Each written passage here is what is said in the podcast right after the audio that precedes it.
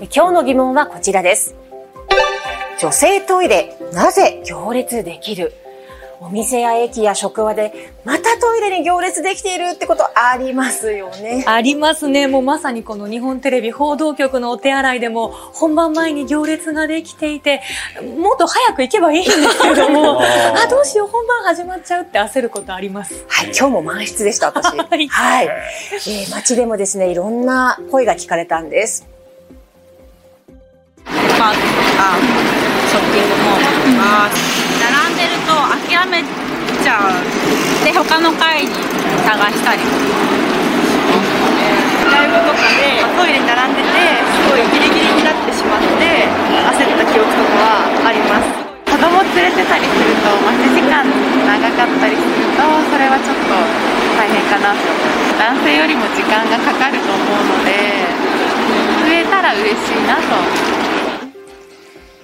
皆さんいろいろ悩みとか不満とかありますよね。で、SNS でも悲痛な声が聞こえてくるんです。まあ、行列ができていて、男子トイレに入ってしまいたいとか、アトラクション待ちのように長いという、こういう声、昔からずっとありますよね。そこで今日のビポイントはこちらです。え利用時間平均は、えそしてトイレの数足りていない。えまずは、一人一回でどれぐらいの時間トイレを利用しているのか見ていきます。こちらです。えトイレの内装などを手掛けるパーティションメーカーのコマニーが、オフィスでのトイレの個室の利用時間を調べたデータなんですが、男性は6分52秒、えそして女性は2分32秒。まあ、どういう時に個室を利用するか考えると、男性の方が長いというのもわかりますよね。え実はこの時間、1965年と比較すると、こちら。男性はおよそ2分、そして女性はおよそ1分、長くなっているんですよね。藤井さん、どうしてだと思いますか？なんでしょうね。自分に納得がいかない。お手洗いで。またはスマホを利用している時間が長いとか。指摘、素晴らしい指摘だと思います。うですどうして長くなるのか見ていきます。はいえトイレ研究家、白倉さんによりますと、和式の時代は体勢が辛いので、まあ、おのずと利用時間が短かったんですけれども、今は洋式で温水洗浄便座もあって自然と利用時間が伸びていると。さらに、藤井さんを言ったように、スマホが普及していて、トイレで使っている人もいるということなんですね。で、昔よりもトイレが綺麗で快適な空間になっていることが背景にあるのではないかと指摘していました。えそれに伴って、こんな問題も起きています。えトイレに籠城する人がいるんですよね。籠城する人。まあ、個室内のコンセントを使ってスマホを充電してゲームをしたり、ゲーム？はい。さらにはヘアアイロンを使っていたり、またまた、いびきが聞こえたですとか、まあ、コンビニのおにぎりを食べたとおぼしき海苔の破片やゴミが落ちていたという声もあるんです。いや、あの、トイレというか、用を足す以外の目的で使うのはね、良くないなと思うんですが、まあ、籠城とは言わないまでも、あのトイレの行列に並んでいると、トイレ待ち疲れをしてしまって、いざ個室に自分が入れた時に、ちょっと疲れたって、あの、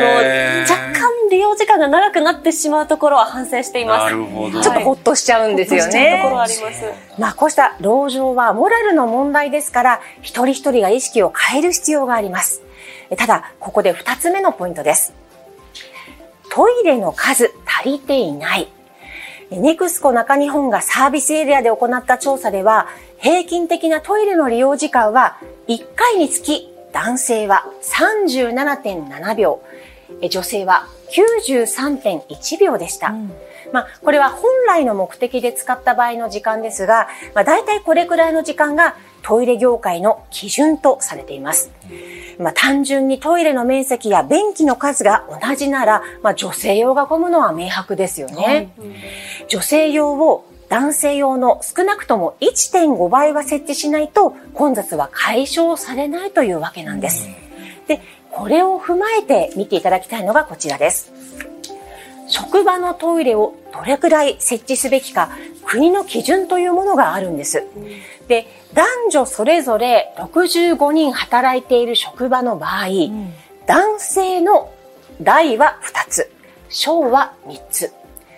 女性はですね、4つというのが基準なんですが、これどうですか？いや、あの、実際の現場のデータでも、女性は男性の倍近くの時間がかかると出ているので、この国のデータのままだと、ちょっと不便だな、納得できないな、と思います。そうですよね。まあはい、ニーズに合っているとは言えないですよね。で、さらにこんな調査もあります。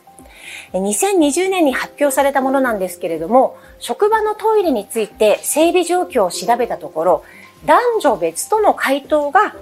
およそ78%、その他およそ22%はこちら。男女共用だったんですね。で特に小規模の事業所に多いということなんです。まあ、どうしてもスペースの問題はあるんでしょうけども、まあ、こじんまりとした飲食店なんかでもありますよね。うんそうですよね。職場のトイレについては、1972年、昭和47年に労働安全衛生法で、男性と女性用に区別することと定められました。えー労働者が10人以内の少ない職場の場合は、例外として共用が認められますが、まあ、可能な限り区別することが望ましく、10人以内だからといって、トイレが設置できるスペースを倉庫にすることは不適切とされています。うん。まあこう、働く人数が少ない職場だからこそ、ちょっとこう、気まずいので、分けてほしいなっていう気持ちもありますし、まあなんとかその女性のトイレの多さというか、比率を上げてほしいところですよね。そうですよね。ちょっとこう時代の流れに追いついていけてないのかなというふうに思いますよね。日本トイレ協会理事の高橋さんにお話を伺いました。えまず、トイレの数の問題については、まあ、基準自体が昭和40年頃の調査を元に作られていて、古いんですね。はい。古いままなんですよね。で、時代とともに、まあ、女性の社会進出が広がって、見直すタイミングに来ていると話していました。まあ、ただ、すぐに数を増やすのは難しいですから、まずは、籠城の問題を解決すべき。籠城問題ね。そうなんです。あーまあ、トイレは自分だけのものではないというふうに考えてもらいたいと話していました。まあ、そこで、例えば、職場では一人になりたい人のために個室の休憩スペースを設けるですとか、あとはこう、商業施設では充電できるカフェを作るとか、まあ、本来の目的以外でトイレにいる時間を減らす対策をしてみるのもいいかもしれないというふうに話していました。で、まあ、これまでトイレはお金を生み出さない場所と思われがちでしたが、最近では商業施設などでトイレを充実させて、それを売りにお客さんを呼ぶという取り組みも行われています。まあ、それぐらいトイレは生活の中で重要ポイントなんですよね。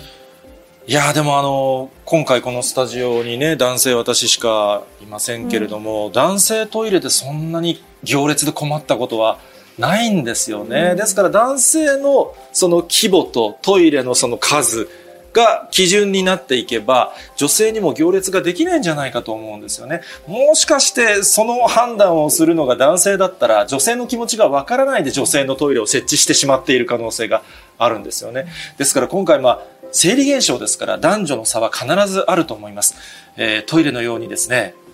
水に流さないで、しっかりと考えていきたいなと思います。はい。トイレは誰もが利用する場所です。トイレの行列問題についても私たち一人一人が当事者意識を持って改めてトイレのマナーについてを守っていきたいと思います。以上、みんなの疑問でした。